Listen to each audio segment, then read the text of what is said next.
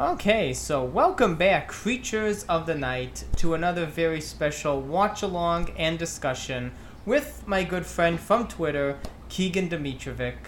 And as I talked about on a recent episode of the podcast, when he returned, we will be discussing another Armageddon classic, this time from 2005. The Legend versus the Legend Killer meet for the final time at Armageddon Hell in the Cell. So, Keegan, why did you pick this one other than it just fits so perfectly from the last time we talked with Armageddon 2004? Um, because Undertaker and Randy Orton's my favorite feud of the Ruthless Aggression era. I mean, it's just, it was a nearly one year long feud that had, you know, all the matches were great from WrestleMania to SmackDown to SummerSlam to this one. And I love the lead up to this match. That's the other thing I love, where like Undertaker like possessed Josh Mathews, where he's like enjoying that ride, Randy. Like that, like that was just good stuff. And It then Randy had was. to go see like a sports psychologist to like, because he was like so like deathly afraid. And I just I love the entire story that this match brought. And the match itself, I find is underrated. Like I find that this is one of the Hell in a Cell matches that isn't talked about as much as the other all-time great cell matches. Like I, like everyone talks about like Undertaker and Brock, and they talk about like Undertaker and Triple H and things like that. And I think this match is right up there with it. But a lot of people, I think, because it happened at a show like Armageddon, I think a lot of people forget about it because it wasn't at, you know, a WrestleMania, it wasn't at SummerSlam or you know, or any of the other big pay-per-views. This was more like a SmackDown level pay-per-view. Mhm. So that's why I feel like it's not talked about as much. But really, it belongs in those um, in those upper echelon of uh, of Hell in a Cell matches. And I think too that this is uh, this match was a great way to cap off one of the best programs that Undertaker's ever done. I agree. And um, during the Hell in a Cell pay per view season, I remember I had a uh, a lead up of my favorite Hell in a Cell matches. I remember this being one of them, and I touched upon some of the things you just said about it being underrated.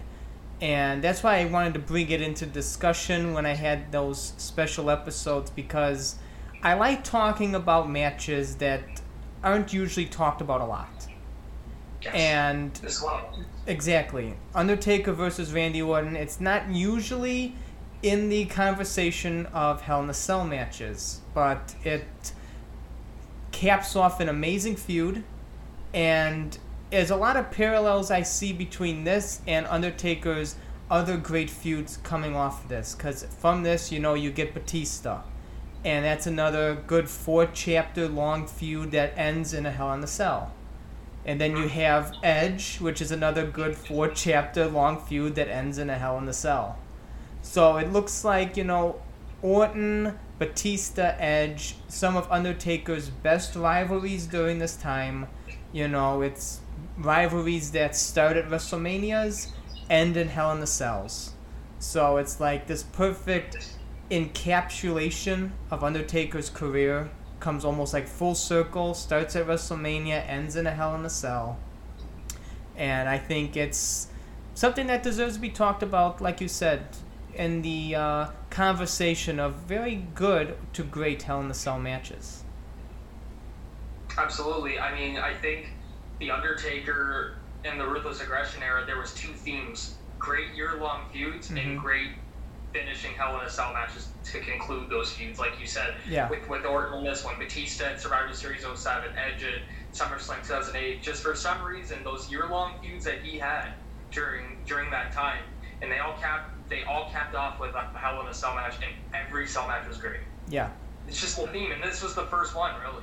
Yeah, and it makes me, you know, makes me want to think back to like the Hell in the Cell between him and Mankind. Uh, how great would it have been to have like the feud start at WrestleMania and end at that Hell in the Cell? You know, it just, you know, there's so many Yeah. parallels they could have brought into like having a Mankind match at WrestleMania because it seems like from that Mankind feud there was always something missing, and there was that like that WrestleMania match. And I, I agree, and I think actually, uh, I think Undertaker or Mick Foley, one of the two. I think Mick Foley mentioned it on the Broken Skull sessions that the one of the main things he was missing was a match with Undertaker at WrestleMania, yeah, and it, I mean, because it was like was a couple years they could have done it. Yeah, and it was also like what that's what he said that brought him back to have that match against Edge is because he never really had a WrestleMania moment. Yes. And I think exactly. and I think maybe WrestleMania 13 would have been like the perfect time to have the cuz they could have had instead of Survivor Series 96, they could have pushed Undertaker's return closer to WrestleMania. And then that's when he gets the revenge on Mankind. They could have even had it for the title. Mankind could have been champion, and then Undertaker wins the title from him there. So so Mankind gets that good WrestleMania moment, and then, you know, they get to finish it a year later in the cell. I agree, and the thing is too. The I think the problem was after their cell match at King of the Ring in '98. I think they realized they're probably not going to top that. So I think that's why the match was never going to never going to materialize again. Yeah. Which is a blessing and a curse because we all remember that that cell match is arguably the best cell match ever. At least it's in the top five. And I mean, you can't really. There's some things you can't follow, and that's one of them. But if that, like, like you said, if they would have done that match, not the cell match itself, but Undertaker and Mankind at WrestleMania 13, like either in the main event or for the title or in some kind of stipulation match, like a buried alive, even like that they had, or you know, a Texas Death or something like that. If they because you know Texas Death was a was a great stipulation. WWE should have really used it. I think it would have fit Taker and Foley, but if they would have done that kind of match for WrestleMania, it could have led eventually to that cell match. It could have been a precursor. So that's why I think it would have been perfect for 13, and then. After Taker beats Mankind, he'll go into Dude Love and do all that stuff, but then come back as Mankind in '98 when they can resettle their feud again at uh, King of the Ring. Yeah. so and yeah, what's that, yes. and what's more poignant than Undertaker Mankind than the number 13 at WrestleMania? It just, it, as much as I hate that number, it, it makes sense. I It just the number 13. it just fits. it freaks me out. It just fits. But enough about Undertaker Mankind. We are talking Yeah. about Undertaker Randy Orton, Legend versus Legend Killer. And uh, a storyline that started off at WrestleMania 21 took us through SummerSlam, a casket match at No Mercy, and finally finishing off here at Hell in the Cell. The Devil's Playground, The Undertaker's signature match, caps off this feud. And um, if you are international joining us, you can queue up the network at 2 hours, 2 minutes exactly. And if you have the unfortunate task of being in the United States and joining me on Peacock, it is also 2 hours and 2 minutes exactly. Um, so uh, when I count down from 3 and I say play, everybody press play. And you can uh, join us on the final last ride between Undertaker and Randy Orton. Keegan, are you ready? I'm ready. Okay, we're both ready over here. If only it was a Triple H match, we can you know make it a DX thing every there. Oh, I can't do that impression, man. My voice ain't there. uh, maybe one time, maybe one time we'll do Triple H, and then we can make it a full DX. Are you ready? Maybe if we watch an Undertaker and Triple H Mania match. Yeah, maybe. Uh, Yeah. that's my favorite Hell in the Cell match. oh, classic. It is. It's and the only reason why I didn't make it number one on my podcast uh, countdown is because I talked about it at the rest, uh, the WrestleMania special. So I didn't wa- I didn't want to harp on it too much. Makes sense. Yeah. So Everything. three, two, one, play. I also put because I have mine on mute. I put captions so I can still hear or not hear but see the commentary. Oh, Because sometimes I like commentary. Like I liked Cole and Taz. So I like Cole and Taz. That's that's the uh, commentary duo Oh. I grew up with, SmackDown with. A, a lot of people harp on Cole, but man, I've never had an issue with him. I've always liked Michael Cole. So I, I like know. yeah, I like Michael Cole. especially with Taz. I mean, like Cole and Taz, they just they fed off each other. It was it was perfect. I mean, it was like Jr. and Jerry Lawler. Like they, Mhm. they just had chemistry. Just they fed off each other. And I mean, like Cole and Taz fit perfect for SmackDown too at that time. I So, I agree. mean, I think that's I my. like Cole and JBL. No, I like, I didn't I did not like Cole and JBL. no. No, I I think didn't mind, I I thought didn't it. No six, no seven. I thought When- when JBL that- I thought JBL was too much in character. Yeah, like- he was a little bit. Yeah, Not he was always- Taker. He kind of broke kayfabe to Taker. That's match, true. so- That's true, but he's too much in character, like shouting a lot. So I was like, it took away a little bit from the matches. But yeah, a little bit. Yeah, yeah, yeah, yeah. To some extent, I just liked him in Taker's matches because he gave Taker his respect, and he also, you know, he said this one, this one uh, comment. I forget which match it was, but he said if I ever went bald, Michael, I my head would look like a baseball because I've had so many stitches from the Undertaker. like he would have and I yeah, he, he was he was good at Undertaker matches. Like he would say, I was originally six ten, but now I'm six seven thanks to so many Yeah, the tombstones. tombstone. Yeah, from the tombstone. Yeah, I remember Yeah. that. That stuff's great. that stuff's classic. That's classic JBL. I didn't mind him in, in like with with Undertaker because he always gave Taker's respect because they are real life buddies. So Yeah. like Taker was one of the groomsmen at JBL's wedding. And I think That's- Taker and Eddie were two groomsmen. If I, I think so. I think Undertaker was also in Triple H's wedding, if I remember correctly. Also, Yeah, no oh three. Yeah. I think that was. we Yeah, know we know too much. We know too much about Undertaker on the outside well, of the ring. the internet's done. It shows us everything. I know. Don't ask for it. I know.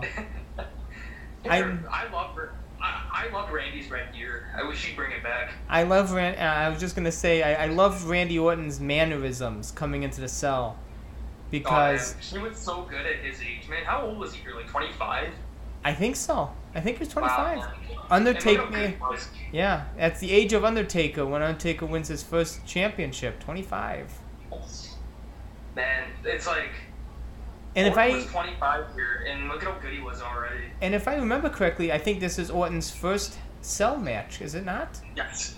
Yeah, it was his first cell match, and then I think his next one came four years later with Cena. With Cena? Yeah.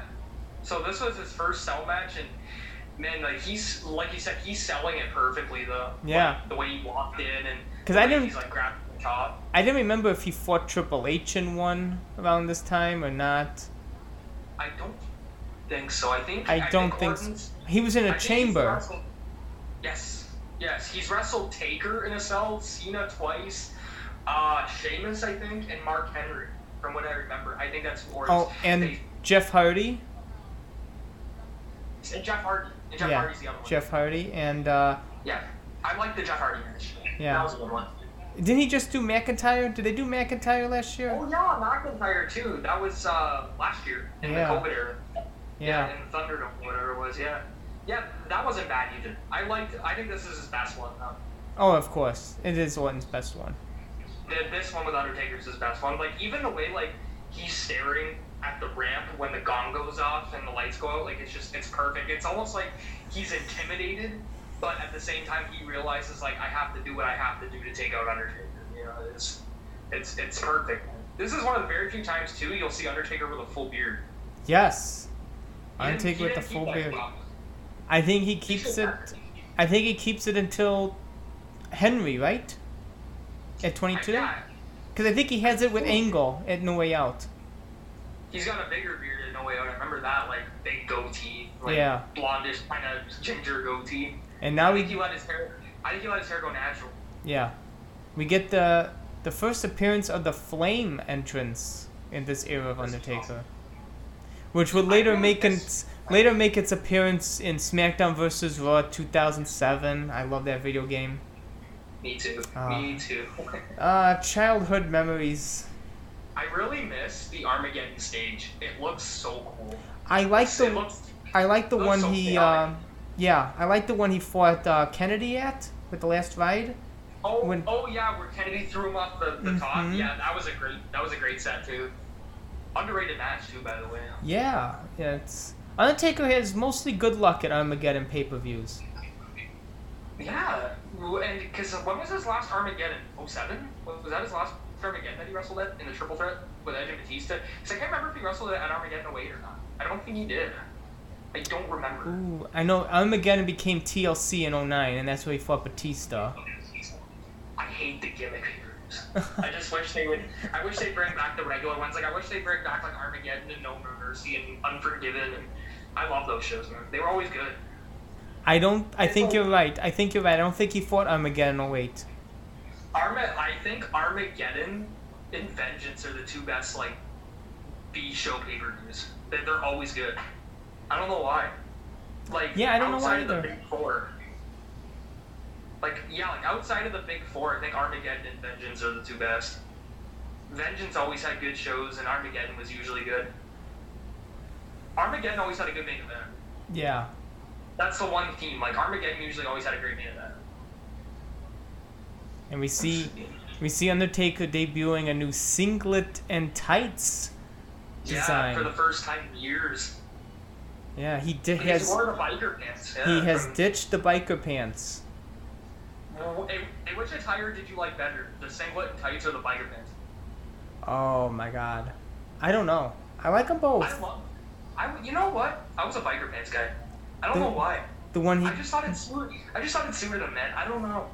I just like the look. It made yeah, him look like a Western Undertaker, like for real. Like I, it just made. I don't know. the one It like gave him like a Michael Myers vibe. yeah, like how he looks like when he came back in 15, right? Yeah. Yeah. I was happy when he brought him back. I just thought they suited him. You know, like I just thought he. I don't know. I like, thought- those leather biker pants. They just suited Taker. I thought it was a good mix of both badass and dead man. Yes, I agree. So I agree. it so it like forms both both together. So I think the I think the biker pants and singlet top works the best. Me too. I've always liked. I, I just thought he looked more Western with the biker pants because the, the original plot, of, the original narrative of the gimmick was to be a Western Undertaker, and I thought the biker pants suited that more than the tights did. Like the tights look good too, but I mean, I thought the I just thought the biker pants suited him more. I agree. I thought he just looked, he looked more badass, you know, with the with the pants. I don't know. He looked more like a hitman. That's the way I, Yeah. I think of it. That's a, But hey, it's, I, I did like the full beard though. I thought I, I thought you should have kept it a little bit longer, but I thought it looked good on him. yeah. I like the full beard. You, Undertaker's looks more menacing here. You can say. It would have been cool if you would have grew it out a little bit too. I would have liked him to grow the goatee for this, like the Yeah, full would've been cool. The full ministry Yeah. goatee. That'd been fun. He, he, he brought that back, I think, in 14 for Brock. Yes. Yeah, I remember that. Like it was like yeah, like I the remember- ministry like yeah. Uh, I was elated. I love the ministry. That's my Undertaker. That's when I. I didn't, I didn't, I didn't like the mohawk much, but I, I wasn't a fan of the mohawk all that all, all that much. I was Yeah. used to long haired Taker, but Yeah, he he always did what he had to do to evolve. yes. And well, um, because the original, I think the original story was that after WrestleMania 27, he thought he was done, so he shaved his head. Right? Was that the original story? well, And then That's- him back. And, the story was that he would continue to cut off his hair until Triple H agreed to a rematch.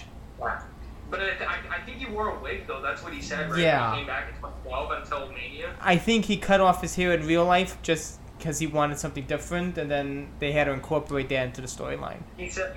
I know he said, I forget which podcast it was on, but he said he was really sick of having the long hair, so he shaved it all off after the match with Triple H when he got his head done the first time. hmm And then he I he mean- was going to do another one. It makes sense. He lives in Texas, and it's it's awfully hot there. I mean, I love my long hair, but if I lived in Texas, then oof. I mean, I I said tough, by the. Oh, Orton has such a good drop kick. I know. Man, this was like my favorite feud of that time. I loved the I loved the Orton Undertaker feud. I could have I I could have done without the father's involvement, but it is what oh, it is. Oh, But you know what I did like though? Okay, I wasn't a fan of the casket match at No Mercy. I liked the ending, but I didn't like the match itself. But the one thing that I liked, um, which I thought was a great segment on SmackDown, is when Orton thought he had a mannequin to take her in the casket. Yes. Sat up on the mannequin Yes. And threw him into the, like that was a great segment, and Orton sold it. Taker looked great. That was I mean- such that was so good how Undertaker got out of that casket without falling. I I watched him lift himself up, and I was like, oh, he's gonna knock over the casket. He's gonna knock it over. I mean, and he didn't. He, some, he somehow got over it. Still, I- still with Orton at the same time. Which I was- know. Well, grabbing Orton, he got himself out of a casket. It's amazing. I love that. I love how he opens his eye and looks around. Yeah, yeah, and then uh, like everyone knows, but Orton and Cowboy, and then he eventually grabs him, and the It's- threw him into the casket. You know what else I like too is their match on SmackDown, like right after SummerSlam, where uh, Orton brought out the casket with a with a fake Undertaker in it. Oh yeah. That, that was a good match too. They actually have WWE has it up on YouTube for people who don't have the network or hate Peacock. There's a full match on YouTube. You I, know, I so- can't remember. Does Undertaker win that one? Yes. Uh, yeah, Undertaker won that one. It was a good match too. I like their SummerSlam match too, except for the finish. I thought the finish sucked, but and they and they both admitted it did. But it was a good match though. Up until then, I liked it. It it fits it fits our narrative from last from the last uh, watch along. Great match. The finish sucks. These two, these two guys always had good matches though. Like the WrestleMania 21 match was great. Yeah. This was great. The SmackDown match was great. SummerSlam one was good. I'm just These glad. guys always had good- I'm just glad the finish is excellent for this match. Oh, the finish is what made this match, man. Like the last like 10 minutes of this match were just freaking up Barber. Yeah, I agree. I, I, I mean, the whole match was good, but the finish was, it was great. And I and no spoilers, but I just love that. I just love that finishing image at the end. Oh It's yeah. it's Yeah, we'll get to iconic. It's iconic. In the picture, in the in the picture that they shared after, just man, I Yeah. need to get that picture put up in the wrestling room if It's- I can find it, like in good quality. It's iconic. I love that photo. And this was like such a. It's- I loved Armageddon. It's It's such it's such a good um, metaphor for the business. That image. What a what a name too, though, to have that image at Armageddon. Like it just makes sense. Well, like you would end a feud at Armageddon. Yeah. It makes total sense, you know. Like, and in this feud, like I honestly like didn't want it to end. Like I just loved it. Like it's Yeah. just a feud that. I, it's a feud that if it would have kept going on and on, I wouldn't have cared because it was just so good. It was. Like it went for nearly a year, didn't it? From like February to December. Yeah, nearly just like Edge. Yeah, like they both like I think him and Batista went from what January to November, December, and then Edge December. Yeah. started. Yeah, Edge went from December to August, right? August of the following year. Yeah. Oh wait. That's Yeah. SummerSlam, yeah. Great, great matches. All those matches were good, man. Yeah. I don't know. I don't know. I don't know who's his best rival of the three because they were all so good, but And like, I they were like. And Oh, just to cut you off there, you just saw Undertaker step on the foot of Orton, and it's just reminiscent of him stepping on the sledgehammer with Right. Triple H. Just stop, great. That was a stopping them, stopping them in their tracks. The receipts coming soon. Oh yeah, chair shot. remember that? Yes. Orton cut him up Orton- on that one SmackDown with the chair shot to the head. yeah, There and we then go. And then Orton talks about this, talk about Undertaker telling him he's gonna he'll get his receipt. He, you know what though? And there it is. it soon as is. That chair shot looked, he didn't hit him half as hard as he could have. Yeah, no. Like, like he he pulled back at the end, but he like it, it was a good chair shot, but he didn't hit him half as hard as he could have. Like he could have hit him way harder to to prove a point, but he, you know, it was a good lesson learned though. I mean, but he didn't. Like I said, he didn't hit him half as hard as he could have. Yeah, I know. It was still a good shot though. Like, don't get me wrong. And Orton, mm, or, Orton with the blade job. First one to bleed in the oh, match. look at him sell it too. Oh. Man, look at him sell it, just like Oh. melting to the ground. I What a know. sell. What a sell. I I love that. It's almost like the the chair shot just like stopped him in his tracks. It just like froze him. Remind me to sell a chair shot like that if I ever get one. I will. Because I'm gonna, I'm, I'm gonna take notes for that one. Because I, I've seen this match a million times, and I always remember that one sell of that chair shot. It's And- such a good sell. Look at that, Grading his face Yeah, sell. Cla- classic Hell in Cell offense. classic. Yeah, you have to use the cell to your advantage. I, I find in a lot of cell matches these days, it's not used like that to the advantage. You know, it's, It it's not be. steel anymore, is it? It's red. Yeah, it's Cell red. cell- It's red and plastic, isn't it? Uh, I don't know if it's plastic. I really don't. I wouldn't doubt it. Craig, I can that. Oh, I love this right here. He's he's showing uh, Cowboy Bob Orton the grading Orton into the steel. It's classic. I love that. Ooh, Hey, look at all the blood already. Oh yeah. That's what a cell match is, man. It's supposed to be a bloody fight that ends ends all feuds. Oh, Orton's got the chain. Is he gonna is he gonna be able to take advantage? Remains to be seen. This is. It's just you know, it's classic Undertaker getting his revenge. I love this match, man. This is like another match I don't get sick of. Cowboy. Man, Orton selling is just great in this match. Yeah. It's so for reminiscent. It's so reminiscent of Lesnar in the beginning, We have Heyman Yeah. on the out uh, on the outside, you know, and Undertaker, you know, choking out a bloodied Lesnar, and It everything. even re- yeah, it even reminds me of the 2015 match that they had too, where both started bleeding the hard way, and Brock like sent the doctor flying in the middle of the ring, and I they mean, still yeah. went at it. I love. You know what? A lot of people probably disagree with me, but I like the second one better than the first. A lot of people probably disagree with me on that, but I, I like know. the. I, I, like, I like agree. the story of the second cell match. Yeah, I agree. I like that they exposed like the wood on the floor too.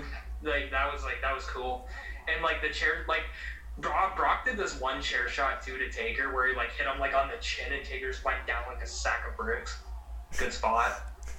It's like I don't know, but this but but this one itself, this cell match is probably, hmm, it's got to be the most underrated of this era. Oh, I would say so. Like I mean, like Taker and Batista too, but I think this one is just a forgotten forgotten gem. I love how Orton is selling the blood. Like he hates seeing his own blood, and he just like freaks out every time. Like, I mean, you have to in this case, and I like that Orton wore red too for the cell. Like, it just it matches. Yeah, and um, Like, like, the red uh, trunks. hmm Yeah, I, I. I I, like it. I, I like it when guys wear light colors in a cell match because you can really see the blood and it sells it. yeah. Like when, and like when Batista wore the wore wore the light gear with uh, Triple H. Oh yeah. You can, and like you can really see the blood. Mm-hmm. Look good. And I love that Yeah. spot. I love that spot Undertaker used on Orton just previously. He uses it in all his cell matches. You know, he does the the Oh, the running. lawn dart. Yeah, the the lawn dart right into the cage. It's classic. It's a great spot. I It like is. it too when Oh. they do the uh, spot. I don't. I can't remember if they do it in this match or not. But when Taker like grabs the steps and tries to throw them at the cell wall Well, to try and like take your head off. and Orton. Orton just tried to use the steps on Undertaker, and you know, never try that because Undertaker's gonna use the big boot against them. See this? Boom! Right off the steps again. Oh, I know. Reminiscent of JBL. it's true. Like a cowboy Bob Orton. Yeah, trying Did to. Cowboy Bob Orton have like hepatitis or something, and Taker like lost his mind over it? Yes, um, Bruce did that Pritchard. Bruce Pritchard talked about that. They gave Cowboy Bob Orton the wrong test results. Yeah, and he like bled the hard way too. He gave him the wrong test results, and then Undertaker was furious. I would be too. Now Undertaker's gotta be tested. He's gotta be tested like every year now. I think And that sucks. Yeah. That's why you don't blade in wrestling. Use a freaking blood packet. Oh, RKO off the ropes. What a spot. Oh, spot. what a yeah! Right off the ropes, right into the cell. Man, Orton should have used that more often too. That was such a good spot. Ouch. And this is before his uh, rope DDT he used. Yes, yes, it was. So this, so that was like Yeah. A I good don't even offense think he move. used that backbreaker. I don't even think he used that, that inverted backbreaker that much back then either. Yeah, I don't think so.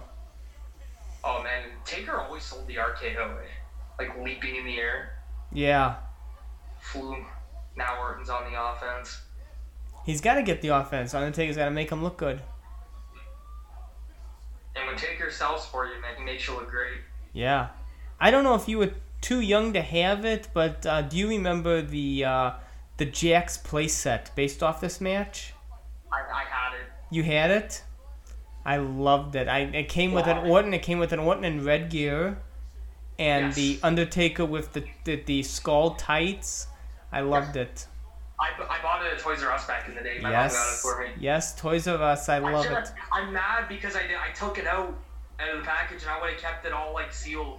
But I was a kid and I played with the cell and I broke this freaking thing.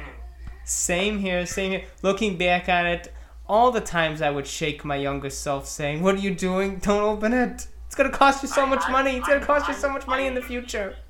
I had that exact set too. Like I still, I can't. Like I think I gave it to my nephew. I had the uh, Orton in the red tights. I think I gave it to him. If I Oh. remember correctly.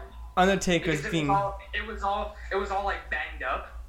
So like it's like, give it to a kid who's gonna use it and wrestle around with it. So it wasn't in, it wasn't in collector shape. So Undertaker being graded against the cell, being Now Taker's cut. being thrown on the steps. The same stuff Undertaker just did to Orton. Uh, Orton is doing right now to Undertaker.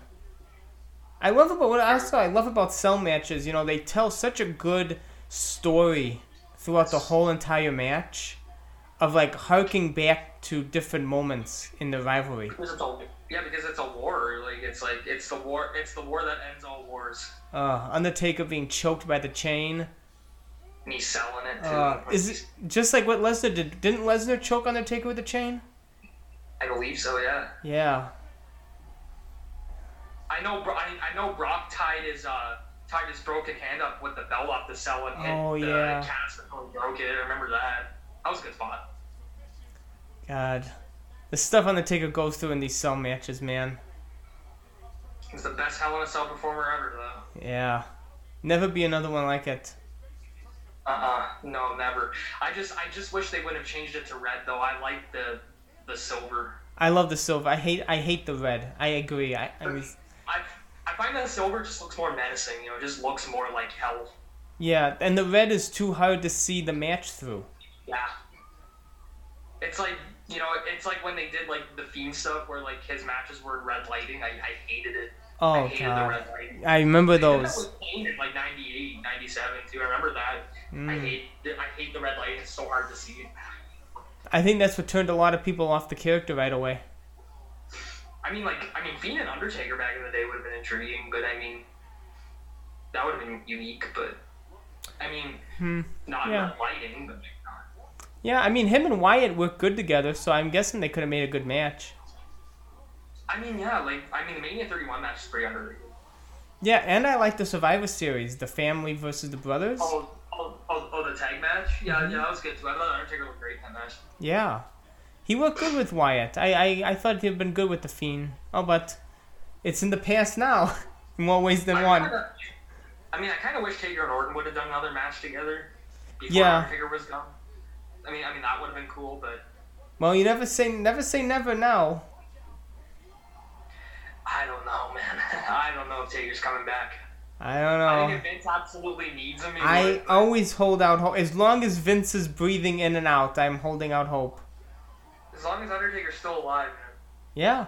As, lo- as long as Vince and Undertaker are both up there, you know, Vince is Vince is a master at getting people back.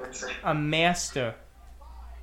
Well, I think Undertaker even said that like if Vince absolutely needed him, he would do it. But like if he was like that desperate then he needed him, but Vince can know Vince can con- Vince can be pretty convincing and being desperate. I mean, if Taker does come back though, I'd like to see him and AJ do a match in the ring. That's the one I would want to see because we got robbed of it. I would think he would go with someone in the ring he would trust, like AJ's good, Orton, Yeah, AJ Um, Orton, Edge, maybe. Edge. Uh, I don't know. Like, I don't think. Uh, I don't want to see him in Reigns again. Uh, so it's like. He, know, he would trust he would he'll have to see. he'll he'll trust Reigns, so Reigns is a good choice too. I would I would rather see Taker and AJ in the ring because that's I think that's the match. I mean, we were robbed of it last year, so I think I think it would be a good way for him to retire if he ever does come back. You know, to to do a match in the ring with AJ. Yeah, Because I, I still think it would be good too. Like even at Taker's age, I still think the match would be good. yeah, and it's a match you know AJ can afford to lose, Yeah, like AJ's already established. He doesn't, you know. and he's already He's like he's a tag team champion now. It's like God, what are they doing he's with him? in Twice, you know. Yeah, I, I, I was so mad that he didn't have a singles match at Mania this year. I was so mad. Even if they did like him and Kofi in like a one-on-one match, like I would have been happy because it still would have been good, you know. But they had to do a tag match. I didn't want a tag match. It's just, you know, I, I don't know. For someone of AJ stature, it's just he should have been in a bigger match. That's why I'm hoping they do like him and Edge at WrestleMania next year because I think that'll be a big match. so I would do that, but. I don't know. Unless if Undertaker comes back. When Undertaker comes back, I, I do Taker and AJ round two, but because like I love it, like you said, AJ can take AJ can take the loss. You know, like AJ's a two-time WWE champion. He's won pretty much every active title. He's been in the business for over 20 years. I mean, it's not going to hurt AJ to lose a match to Taker. I agree. It's not like it's not like put it's not like bringing up a brand new guy from NXT and having him lose right away. It's like you know, like if you put Taker against Edge or put Taker against Orton or AJ or Reigns or whoever, they're, they're not going to get hurt by taking the loss. I even think at 33 it wouldn't have hurt Roman to take the loss against Taker. It wouldn't have hurt. No, I, I, I even think he expected to lose. I don't think he wanted to win that one. Well, I mean, like, because Reigns had already made evented two Manias at that point. He'd, he'd already been WWE champion. It wouldn't have hurt for him to lose that match. Yeah, I know. Well, It, it's just like it didn't hurt Orton to lose this match. You know, Yeah. like, like you know, for people who haven't watched it, which I'm probably assuming you have because it's like 15 years old. But I mean, yeah. Spoiler, spoiler alert. for Orton, okay, newsflash: Orton lost pretty much almost every match in this rivalry, except for SummerSlam. And like, and if you count that casket match, if you count it, but I mean. Undertaker getting a bit of revenge oh, on Oh, old Cowboy Bob. Cowboy. I mean, the thing is, though, like, even Oh. though- oh, crack heads. Uh, Even it's like it's like even though Orton lost a majority of these matches, the, like this feud made him a permanent main eventer.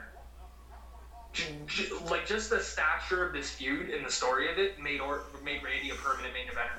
yeah, Because I agree. Like just like just being in a feud with the Undertaker for nearly a year put Orton here for the rest of his career. So it's like you know sometimes like we said before we went on uh, we went on air losses don't always matter. hmm Sometimes they do, but in this instance it doesn't matter. Because you know Orton, this feud established Orton Yeah, big time. just like the feud with Edge establishes Edge. Yeah, and even Batista to an And extent. Batista. Like that feud, like like I think Batista's two feuds with Triple H and Undertaker made him a permanent main eventer. I agree. Like they just did. Like those two guys made him? Mhm. and he admits it. But like like I thought this feud made Orton. And I noticed Undertaker and Orton used the cell a lot to their advantage Oh, in this yeah. match. It's a lot more. Oh. It's it's a lot more out of ring fighting than in ring fighting. That, that's what I liked about these matches, like back in the Ruthless Aggression and Attitude Era, is they used the cell a lot. Like Yeah. a lot. A lot. Like like ninety percent of the match was using the cell. Mm-hmm. And that's what I liked. They're fighting on the outside of the cell because that's what a cell match is.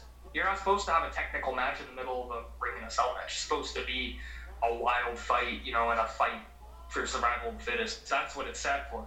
So I find I find now with a lot of cell matches, there's too much in ring stuff for my liking. I feel like it should be kind of more like how it was back, like in this day and age. Such a Like, no oh beautiful, such a beautiful old school there with the cell. You don't see him utilize old school that much while in the cell. That's beautiful right there. I mean, even to this day, he can still hit old school perfectly. Yeah. which is crazy. Like he can still hit it, which is awesome. But I love that move, man. He took that from Don Jardine, didn't he? Yeah. His trainer. Yeah, I love that move. Especially for someone his size to pull that off. Ooh, snake like eyes. Snake eyes. Boom. Ooh. What a kick. I I love the snake eyes boot and then finishing The leg drop. I love the guillotine leg drop he does on the apron. Yeah. I'm always. Such a good spot. It's a signature Undertaker move. man. Oh yeah, signature. it's just something you remember Taker for. I mean, man, like this brings it back to the good old days. I know. Just great, great rivalry, great way to end it. Man, That's why I need I need another match. I need another match of him. I'm just so I'm such a selfish fan. I need another Undertaker match. I'm at the point like, I don't even care. I just want to see him. Like, I just don't care. I just want to see Undertaker's come out, do a match here and Oh, there. Like, I, beautiful like, choke slam. like- I love the choke slam, man. But except you got to get a lot of height on it too, and Orton does a good job of getting height too. You know who takes a really underrated choke slam is John Cena. John Cena always Oh, yeah. a lot of height on his Especially- all, Especially at 34. yeah, he like got right like what ten feet in the air Oh. People give a lot of crap to that match, but I love that match. It was good for what it was. I mean, yeah, I would have liked it to have been twenty minutes, but I mean, Yeah. the squash. It was a good squash. I mean, I mean, it, it- It a lot of like a lot of people don't you know understand. You know, sometimes matches have to tell stories, and the whole story Exactly. was the whole story was Cena believed that Undertaker was done and that he couldn't go anymore. And then And Un- Taker comes back and he was great. Undertaker, Undertaker comes back and he defeats him in three minutes. It showed he still got thought it. Looked. I mean, I thought Taker looked really good. Oh yeah, Like I thought he looked fantastic. I mean, but Yeah. you know, Cena. I mean, Cena was very unselfish with, with putting him over in three minutes when he didn't have to. You know, like. yeah. I think they both expected twenty, and they get three. Well, I, I, I know I know Undertaker wasn't happy about it at the Yeah, beginning. Like he wanted he wanted to go out and do like a 20, 30 minute match, which he, he Is was that? in shape to do. I th- I think that's the WrestleMania, and that's the one he punches the wall next to Vince. yeah, with, yeah. And like, Vince is and Vince like like he's like laughing. I think that's the best. Yeah, he punches the wall next to McMahon. He looked good though, man. Like like I mean, he was in shape. Yeah. looked, you know. You ever you see the Rusev casket match, right? That one's great. He looked good in that. I, Yeah. I think thought the match with Triple H was okay at the Super Showdown. A lot of people hated it. I didn't think it was that bad. No, it was good. I mean, I mean the tag match wasn't good the month later, but I thought the uh, I thought the match with Triple H at the Super Showdown was okay. I didn't think it was bad at all. A lot of No. people hated it. I didn't think it was bad, but No. People give a lot of crap to matches that are actually not that bad just because they don't like it. well, it's because of the way wrestling is. You know, it's like people want to see new stuff, and you know, it's like I mean, I get that to a point, but I, you know, it was a good story, and Yeah, well. you, like yeah, they could have shaved off maybe five minutes or something, you know, but it was it was it was good for what it was. I mean, like I thought Undertaker looked good, you know, and I didn't think the match was bad. The Crown Jewel match wasn't good, but the like I think I think all four of them admitted. Like Shawn said, it sucked. Like Well, you just go on, you just go on Twitter for five minutes and you can see the wrestling community is very toxic. Yeah, I mean, I mean, but the Super Showdown match wasn't bad though. I mean, like, it really wasn't. Eh, eh, All right, Orton through the table. Oh, that table spot with it not breaking. Ouch. Oh, the table like barely broke. Or AOZ Orton doing a frog splash that match. I'm surprised he got up high, you know, with those beams and everything. That's why I was always concerned about Undertaker going old school. You're afraid you're gonna hit his head on that. Well, the cell back then was a lot lower than what it is now. Like, Yeah. the cell's like a lot taller now than it used to be. I think this is the same cell with Mankind. It's about 16, 16 feet. Yeah. I think this was the same cell from 97 to I think I think they changed it in 06. I think it got bigger in 06. I think that's when they I think this was the last uh, cell match with this cell. Ooh. Because I, I, Referee because gets I it. Because I remember at Armageddon I know no it, no it was Unforgiven 06 when DX did the match with Shane uh, Vincent show. The cell That one's bigger. one. Yes. Yeah, I think that was the first uh, cell match I, from my memory, that uh, was new. Because I think this was the first one from 97 to 05. I love that choke slam to the RKO spot. Oh gosh. Absolutely love it. Man. Um, Nick Patrick's bleeding all over the place. Cowboy Bob's sneaking in the cell with the urn. Jimmy Korderas, man, he lives like three hours away from. He lives in Canada? Yeah, he's from Toronto, man. I didn't know Jimmy that. Korderas. Yeah, he's Canadian boy. I did not He know like that. hours away from. Yeah, he's a good old Canadian boy. Oh, we got uh, Charles Orange. Robinson. We got Lil Naitch. Charles Robinson has always been in, in classic Undertaker matches for some reason.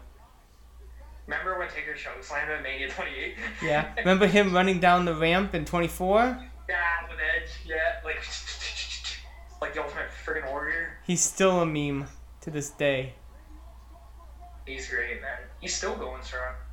Oh, last good last ride. Angle Oh, Angle hype. Angle wasn't joking when you actually could feel like your body like escape you. You could just you could just feel it. I'm sure it hurts to some extent. Oh yeah, that's I think that's like the worst one to take. I, I would rather take the tombstone from Taker than the Lazar Eye. Yeah, because it affects him more than it affects you. As long as you don't get dropped on your head. Well, hasn't I don't think happened hasn't happened to anybody yet. Not from Taker, no. I would only trust Taker to do that to me, though. I would only trust Taker to give you Tombstone. Oh, Cowboy Bob is just getting the crap kicked out of him here, and He could still sell an ass kicking though. and rightfully so, being involved in this feud ever since the Yeah. ever since WrestleMania, trying to get involved with his Yeah. cast. Do, do you remember how he sold that big boot at WrestleMania though? When Yeah. Warriors whipped him? Yeah, and Oh, his- He yeah he falls back onto the uh, the pillars and the barricades, and his hat goes flying in the ring. Ooh, a tombstone reversal from Orton. Oh, Oh. is that how Orton originally injured his shoulder earlier in the year doing that exact spot? I think so. Like at Mania? Because remember he was out for a couple months after that? No, you I don't. think that's how he- I don't think he tombstones Undertaker at Mania. He almost does, and then. When he did the reverse spot where he got injured doing it. Oh, really? I think that's why he was out for two months with that shoulder injury. Oh, the kick out. I love that Because kick remember- out. Because remember he was out for a couple months after Mania 21? Oh, I he- not not not off the top of my head. I don't remember. Um, because he was out for a couple months and then he came back on SmackDown in the Oh. draft in Arcade Taker. Cost him the match against uh, JBL. Wow, JBL again has gets through another match. Oh man, that freaking sit up though from that tombstone was brilliant. Oh, and now another classic right there, grabbing Orton with the choke slam. I love it. So many classic images in this match. Cowboy Bob getting a big boot for his trouble. Oh man. Oh, an RKO reversal. You can feel the tide turning here. You can feel the match is about to end. Oh, an urn, urn shot to Cowboy Bob, an urn shot to Orton. They man, they had that crowd with that RKO reversal though. They thought Orton was gonna catch him with that RKO and he reversed it. Tombstone to Cowboy Bob. I love how he's just getting everything in right at these closing moments. Yeah. He gets his redemption, man. Everything's coming full circle in these closing moments. Tombstone. Alright, now it's your turn, Orton. Welcome to the gallows. And there it goes. Ooh, a good, good sell and jump from Orton there into, into Yeah, Tombstone. he sells it and he sells it like he's quivering too. Yeah. Like he's having a seizure. And that ends the match. Undertaker giving his What best, match. giving his best to uh, Randy Orton, putting him away with Tombstone pile driver. What a dang match. It's almost That's he he sells a tombstone just like um just like The Rock sells tombstones. He like he like shakes Oh, and like shivers. Yeah, he sold, yeah, he sold it like he had a seizure. Yeah. And that was. Um, Undertaker standing tall above the prone bodies of the Orton family. and like I said before, man, this feud was just tremendous. I, you know what's underrated too about this feud is when Taker came back at Survivor Series at Detroit with the flaming casket. Oh, I love I that. love that return. Love that return. One of his best returns. Here And we go. He's on top of the cell. tossing the urn to the top. Everybody out there watching with us knows where this is going. He said this wasn't a part of it either. He just called that on the fly. What a great call, though. To have that closing Great call. I love this match. Orton sold that tombstone, man. Wow. Uh, Undertaker standing above the bodies. Oh man, it's so good. It just, just so good that image of him standing above the cell with the urn. Yeah, it was a great way to cap off this feud, man. Yeah. Just a perfect way to do it. I don't even remember how the urn got brought into this, but it's always good to have Undertaker with his urn. Even if it makes no sense, it's just great to have it there. It makes sense. Like it makes sense, but it doesn't make sense. Like Yeah. is there, you know? Because Paul Bearer wasn't even a factor at this point. No, I don't. Like I said, I don't even remember how it got involved. I just like, just like the idea of it. I think I, I think they just brought it in at the time just to play mind games with Taker. That's the only reason why they bring in the urn because the opponent could try and get in Undertaker's head by trying to have possession of the urn. That's ah, why I Oh, think makes sense. like that. But Undertaker always got it back in the end. I love it. The Shakespeare pose with the urn. No, nothing is better way to cap off a pay per view and a match than Undertaker standing tall above his opponents. And that's what we see here. Not only does he stand tall above Randy Orton, he stands tall victorious in such a remarkable feud, and that ends Armageddon. Brings a tear to my eye. Though. This was so good. And bringing back that iconic image we were talking about earlier. Um, if anybody out there knows or has seen the image, it is the referees helping Randy Orton back to the uh, dressing room and Undertaker standing above with the light shining behind him, almost casting a shadow over Randy Yeah. Orton. Like a silhouette shadow, yeah. Yeah, like a big shadow like this. And, he's And like, it's just like a, a wonderful metaphor for WWE. Like Undertaker's on top, casting like a huge shadow over the universe. I just love it.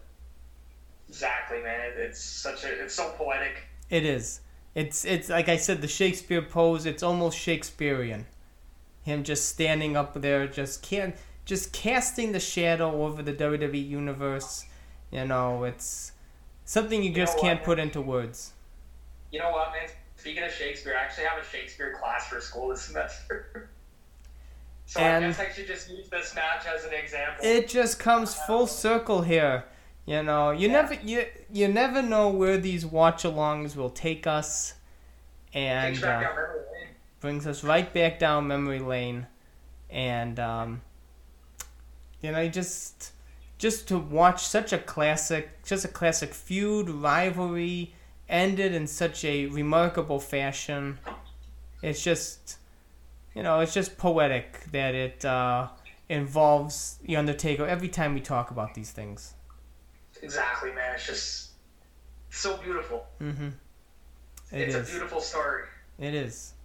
And from here, from here, Undertaker will make his presence known at the Royal Rumble, challenging Kurt Angle for the World Heavyweight Championship at No Way Out, uh, which leads us to a very, um, after No Way Out 2006, I would say a very, um, not that good of a 2006 year for the Dead Man, I would say. Are we supposed to rebook that? I would, I think we are. Yeah, yeah. I, I think I have an idea or two. Oh, really? So, yeah. for the people listening, like Undertaker's 2006, after losing to Kurt Angle, takes us to a rematch on SmackDown where Mark Henry interferes, giving Undertaker the disqualification win, uh, which leads to WrestleMania 22 against Mark Henry in the casket match. Uh, from there, we get the uh, debut of Great Khali, uh, which uh, sets up a. Uh, I know this is abysmal to recount for me. I know um, a match at Judgment Day, uh, which Great Khali defeats the Undertaker, uh, which leads to us, which supposed to be a rematch at Great American Bash at a Punjabi prison match, but that is changed to the Big Show, which Undertaker defeats Big Show there. And uh, it was supposed to lead then to Undertaker Khali at SummerSlam, but they put that on SmackDown in a last last- last man standing match. Should probably Um, call match though. yeah. That last man saying is probably Khali's best match. It's I would say it's Khali's best match, and thankfully that ends the Kali rivalry between him and the Undertaker.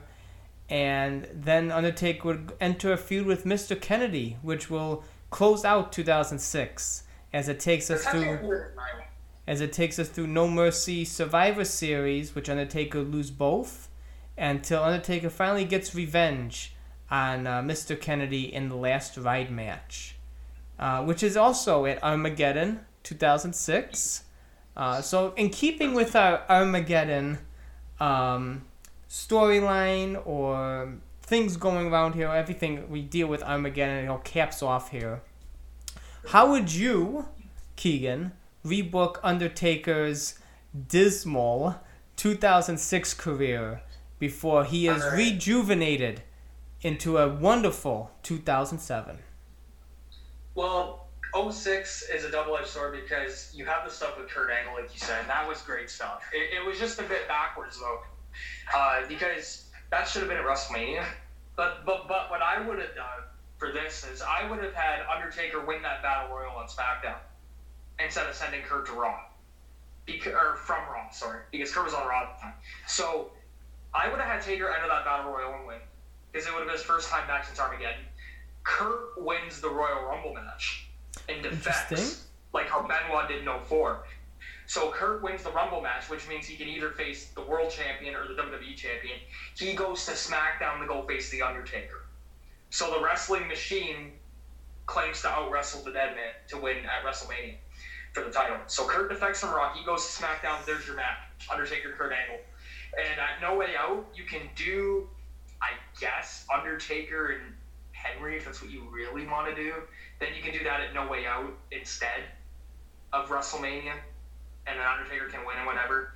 And the, then and then for us for Rey and Orton, they do their singles match, and Rey, uh, they I make it like no holds or something because it was intense enough to have that stipulation. So Orton and Rey do their match at Mania, and Rey avenges Eddie and wins. And then Undertaker and Kurt would be the main event. Undertaker would keep the world title, and then they would do a rematch at Judgment Day before Kurt would leave the WWE. And then Undertaker, it would be the match that they had on SmackDown originally from March 3rd, 06, except there wouldn't be a Mark Henry interference. Undertaker would just win, and then end of that feud, Kurt leaves or or takes time off, depending. Uh, and then from there at the Great American Bash, I would do most likely. I would have said Undertaker and Benoit, but Benoit was out at that time with an injury or taking some kind of sabbatical. So I would have done Undertaker and Kennedy instead of Armageddon. I would have done the last ride match at Great American Bash Interesting. For for, for the title. Because honestly, I didn't mind the Undertaker and Kennedy feud. I liked it. I like I liked most of it. Okay. So so you do Undertaker and Kennedy in a last ride match, and then you can blow that off, and then at SummerSlam do Taker and Mysterio. There's the match right there. Hmm. Two baby faces. There, there, there doesn't need to like how they did it at the Royal Rumble 2010. Undertaker can win, and then from there you can do Undertaker. I think next pay per view would be No Mercy, right? So you can do, for example, Undertaker and King Booker. You can do that Interesting. because Booker was originally world champion, but I think King Booker and Undertaker would have been intriguing. So you do that, and then you do Undertaker and Chris Benoit for Survivor Series. And here's where it gets interesting Oh. because because Benoit would be back around that time because like Benoit came back in October with Regal. So um, so Benoit ends up facing Undertaker, and hear me out here. Benoit wins because he's going to be the transitional champion. He's not going to have a long run, but he wins. However, like with the diving headbutt or whatever, he does like three diving headbutts in a row to beat Undertaker, to keep him down. Because Undertaker ain't getting tapped to the crossface. I guarantee you. So Benoit wins. He drops the title to Batista at the Royal Rumble. So Oh, Batista's the champion. And then Undertaker wins the 2007 Rumble Okay. to face Batista 23. And then Benoit would go feud with Regal for WrestleMania Okay. in a singles match. So that's how I would have booked Taker's 06. So he would have held the title right up until like Survivor Series or Armageddon. So maybe you could have had Undertaker beat Benoit at Survivor Series. Benoit beats him at, at Armageddon, but Benoit is the transitional champion because I want to keep Undertaker and Batista away from each other until WrestleMania. Like I don't want them to have any matches with each other until Mania because you could do the three way with Benoit, Batista, and Undertaker, but then Batista and Undertaker would already have interaction in 06, which would kind of spoil their entire 07 feud because like people would think it's overdone. So that's why you have Benoit be the transitional champion because really, who else at that time is going to be the transi- It would, would be the transitional champion. Like I would have said Eddie if Eddie was around, but or maybe Batista would have been the transitional champion if Eddie was around because I probably would have done Taker and Eddie for 23. But Benoit serves as the transitional guy. He drops the title to Batista, and then Undertaker wins the 07 Rumble, and then you get Taker Batista for 23 in the main event. So Very Undertaker avenges his loss, yes. And then you could do like the three way after Mania, like like you could do like Benoit, Taker, and Batista at Backlash, and then do the Last Man Standing match at like Vengeance or something for Taker and Batista. I That's like what it. I would have done. I like because it. then that Taker gets a long run, and then he still wins the Rumble and still gets his title back at Mania, That's right. He's where he just so you're still keeping him as the 07 winner. Now you now you're changing the 06 Royal Rumble winner from Mysterio to Angle. Yes.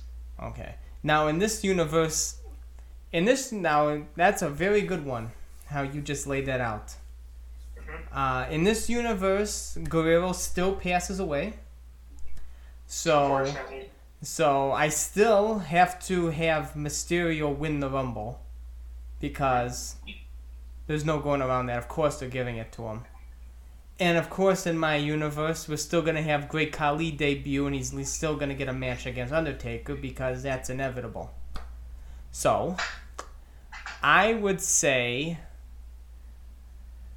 I'm trying to think the best way to go about this because I like the way Undertaker came back at the Rumble.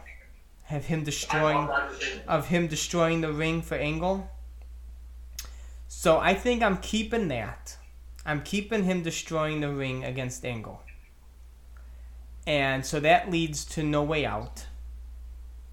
And under and I would say I would keep no way out the same. Angle beats Undertaker, but very controversially. Like, like he did the roll up and everything. So then Undertaker demands the rematch at WrestleMania. So then Rey Mysterio has Rey Mysterio can f- go for the other championship, but you have Undertaker and Angle for this championship.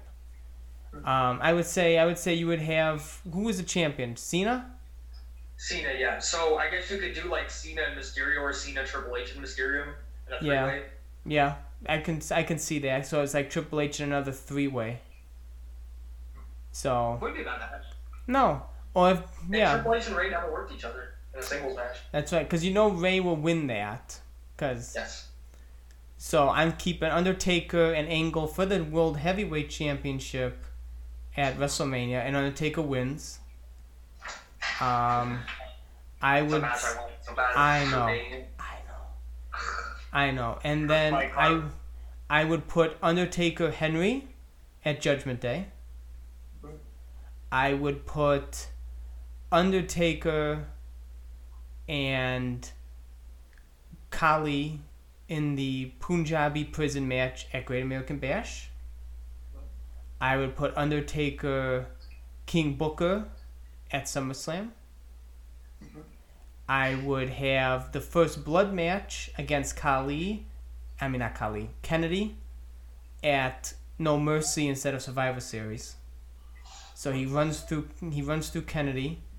Uh, at Survivor Series, um, yeah, I don't want him against Batista until 07. And and that's why I had the book a transitional champion. Yeah, I would have him. I. I would have Undertaker continue to win at Survivor Series. I'd have him drop it at Armageddon. Yeah, I have him drop it to Chris at Armageddon, and then Chris drops it to Batista at the Rumble.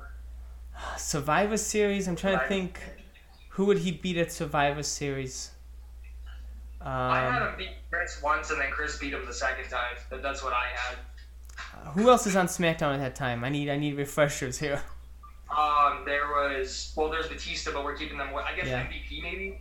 No, I don't want MVP. Kane, Kane was on SmackDown. At that Kane, point, it's like I'm uh, trying to think of like Finlay maybe. I don't No. know. Like, Regal. I would say. Uh, let's see. SmackDown. SmackDown's roster was pretty thin in 06. Yeah, really thin in 06. I would say maybe he defends it in a three way at Survivor Series against uh, King Booker and Kennedy. Okay. So you have the Undertaker's last two opponents come up trying to take it from him, but Undertaker uh, wins it again at Survivor Series. Um, Armageddon, I would, I would keep the last ride match for Armageddon. That was a good match. I would keep last ride match, but not Kennedy. I would give it to. Oh my God. I don't know. I don't want Benoit as champion. I don't know. I It's don't. hard because it was thin. It was Like really maybe thin. Booker again? I don't know. No, I don't. I No, don't- he'd be fighting Booker Wow. three times. Then no. like Henry again. I don't know, No. man. It's like SmackDown's roster. Like I don't know. It's like Henry would was okay, I guess, for like you know like a Judgment Day or like a No Way Out, um, which you know him and Taker would have had a pretty decent match. Him and Booker probably would have had a good match, like you said at SummerSlam. Kennedy, again. I didn't want I don't want Orton again because they finished off the year prior. And then, and then like him and Mysterio in the last ride match, like it's like you can do that as a singles match, but in the last ride match, eh. Because I want the last I want Batista actually to interfere in the last ride match. So so then who would make so the then so then when Batista takes the belt at the Rumble and Undertaker wins the Rumble, Undertaker knows who he's going for. Like Finlay, maybe. No, I don't want Finlay to defeat Undertaker. Oh my god, this is so bad. Look, Um, so so who could you do it? It's like you have. ah, I'm trying to remember. No, like because no, well Rey was hurt at that time too. So yeah. Yeah. Anyway, so I would say, I oh my god. not Khali. No, please. I already gave him one Khali match. I'm not giving him a second one. like who's left besides like Finlay or Benoit? Like, Uh, you know- those like the only. You know what? Maybe I do Kane. Kane. Kane. Kane Yeah, was not. Kane moved to SmackDown late 06, didn't he? Yeah, Kane was not world champion yet.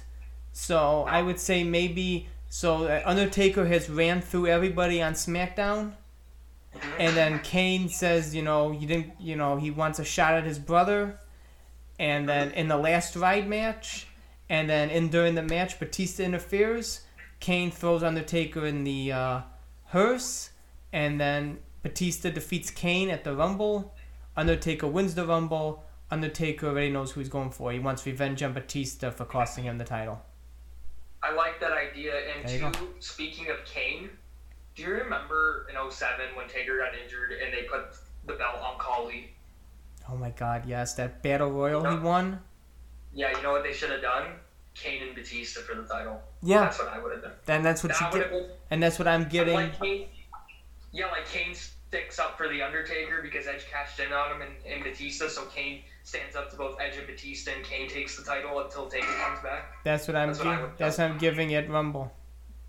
That's what I would have done. I would have like in a, like in 07 when Taker got hurt and then Edge got hurt. I would have had Kane stick up for Taker and take the title from Batista Yeah, until Undertaker comes back in October. That's And I- I think because I. Yeah. and I think Batista would be and I think uh, Mysterio fighting for the WWE Championship at WrestleMania is better because it's because he's since he's not a heavyweight, he wouldn't go for the World Heavyweight Championship. And Makes since sense, yeah. and since Guerrero Guerrero's the one that held the WWE title, might as well give him the title Guerrero held. That makes yeah, that makes poetic sense. Would you have done the three way, or would you have done Rey and Triple H or Rey and Cena? Or Um, you know what? I think I would have done. Oh God, because I would have given Orton to whoever I wouldn't have Rey fight. Okay, So, I like Orton and Cena together. okay, and then Rey and Triple H. So I'm thinking Triple H is champion and Rey beats Triple H because Triple H is the heel.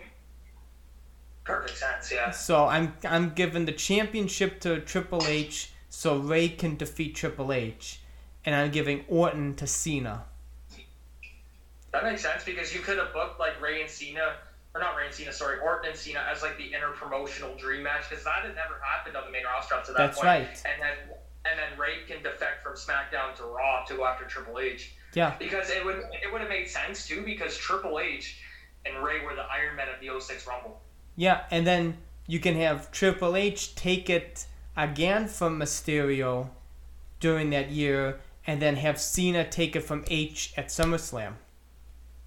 Makes And- sense. Yeah, I totally agree, man. Yeah, that Yeah. would have been So you get then- so I'm keeping I'm keeping 06 Rumble the same. Rey wins, Undertaker destroys the ring at the end.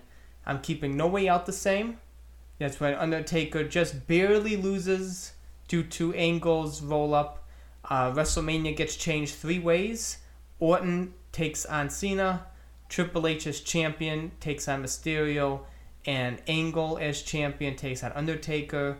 And that Undertaker holds the title going through the SmackDown roster up until Armageddon, dropping it to Kane with Batista's interference, which forces The Undertaker to enter the Royal Rumble in 07, a, a, a match he has not entered since 2003.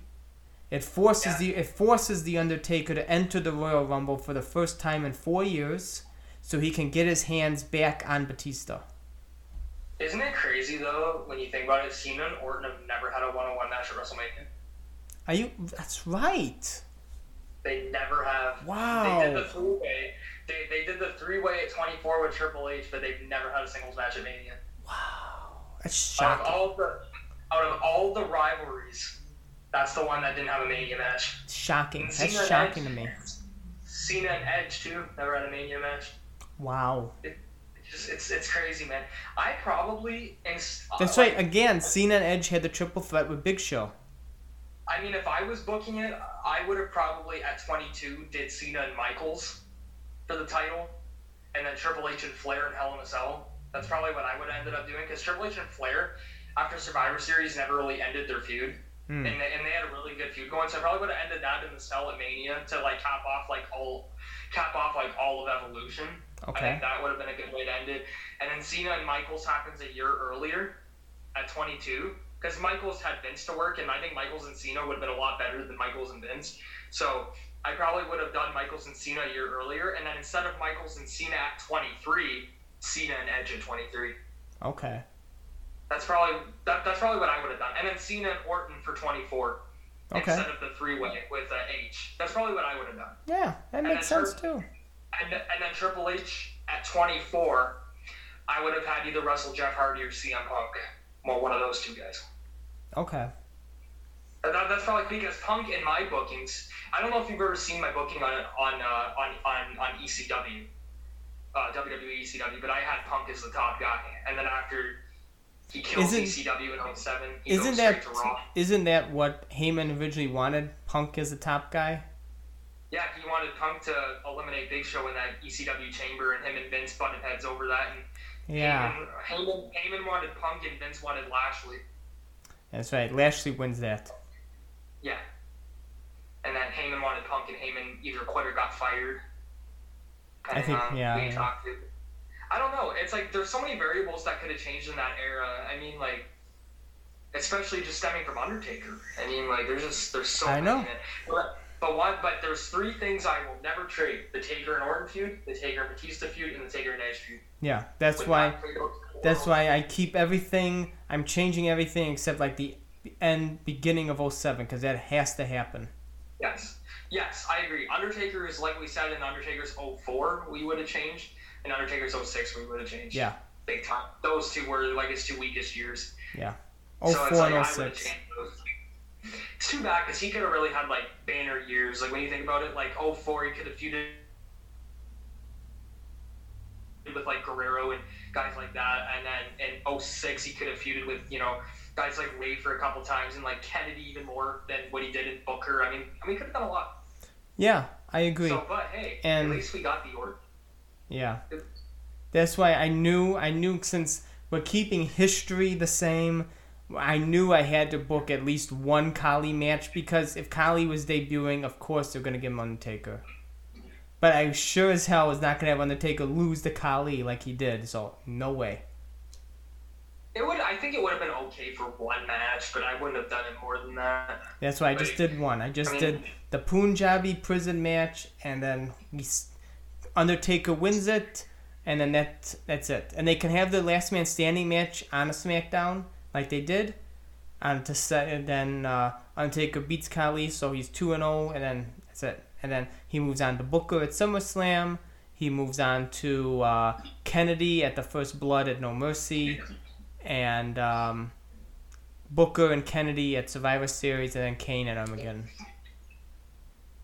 Well, speaking of uh, Undertaker, too, for our listeners, before we go off, what should we discuss next? Ooh, well, I I suggested today's Randy Orton Hell in the Cell rebooking 06. So it is in the ball is in your court for our next discussion. oh man, there's so many. There's so There's many. so there's many. there's so many, You have so many. 30 years. Okay, You have 30 years of greatness here. All right, I'm gonna list off a bunch. Oh. Okay, and tell me which ones appeal to you. Oh, you know what? Maybe we may have may have to put this up on a Twitter poll if you're gonna list a bunch. Yeah. Oh, I'm listing more than four though. That's the thing. Oh, my like, God. so we can. Well, I can send you later a message of the ones that you approve of from what I'm gonna say right now. I'll Oh. remember them and then we can pick one. All right, I got a few. Okay, man. Okay, I'm gonna start '96. Mankind Boiler Room Brawl. Okay. We can do that. Um, Bret Hart SummerSlam '97. I'm sensing a SummerSlam theme here. Bret Hart One Night Only '97, which was another classic. Oh, okay. Um, okay. Um, and then from there, we can do the Inferno match from Unforgiven. 98. We can do. Hmm, let's see. Let's think of a really unique one.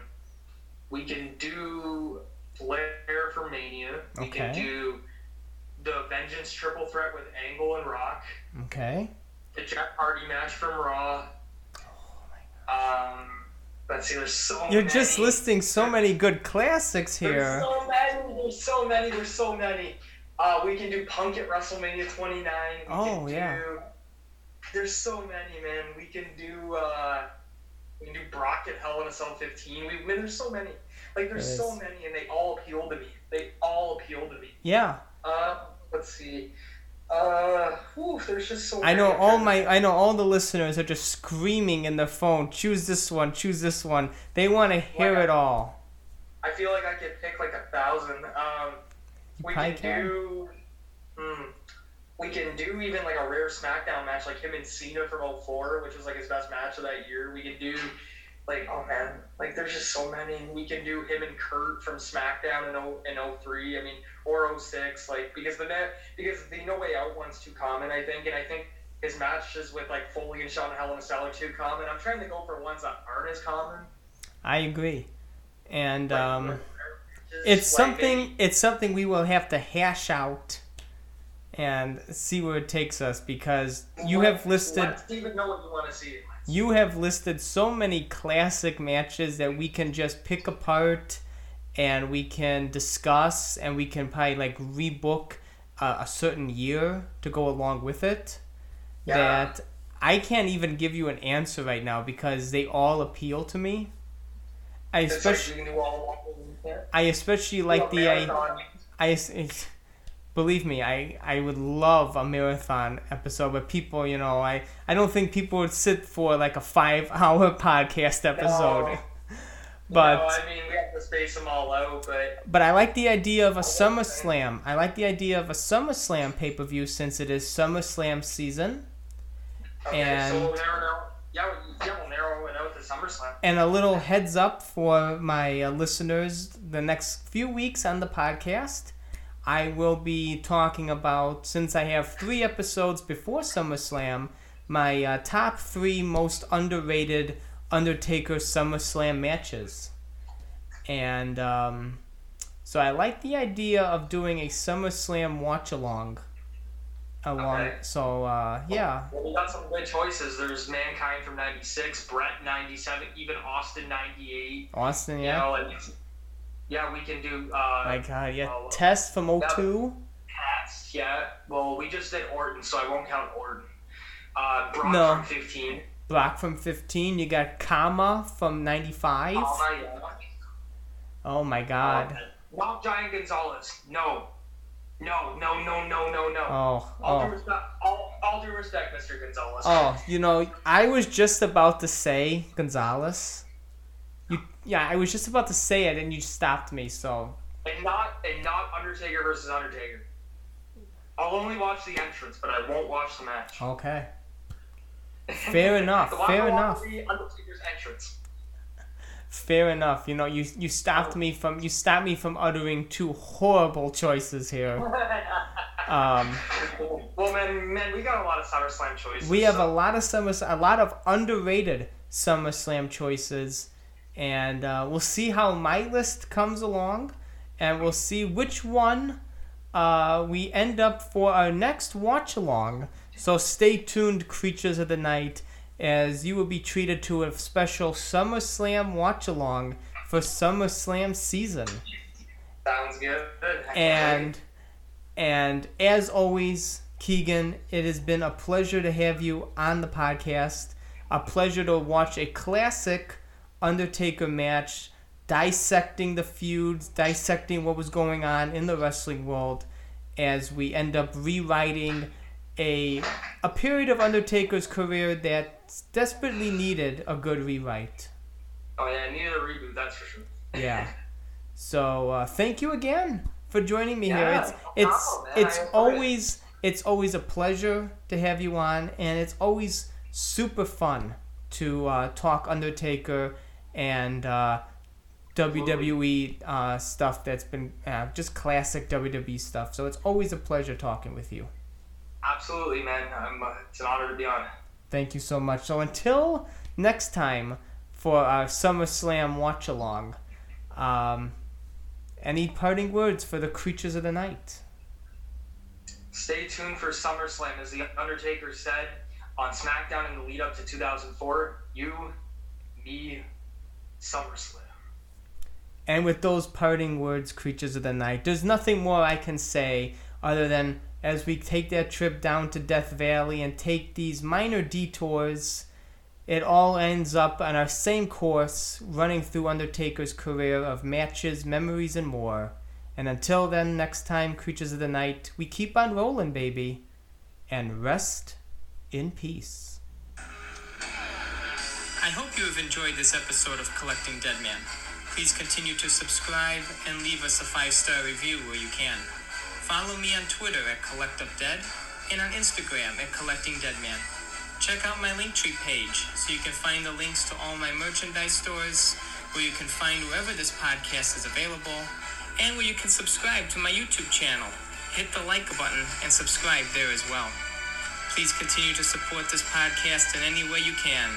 And until next week, creatures of the night, keep on rolling.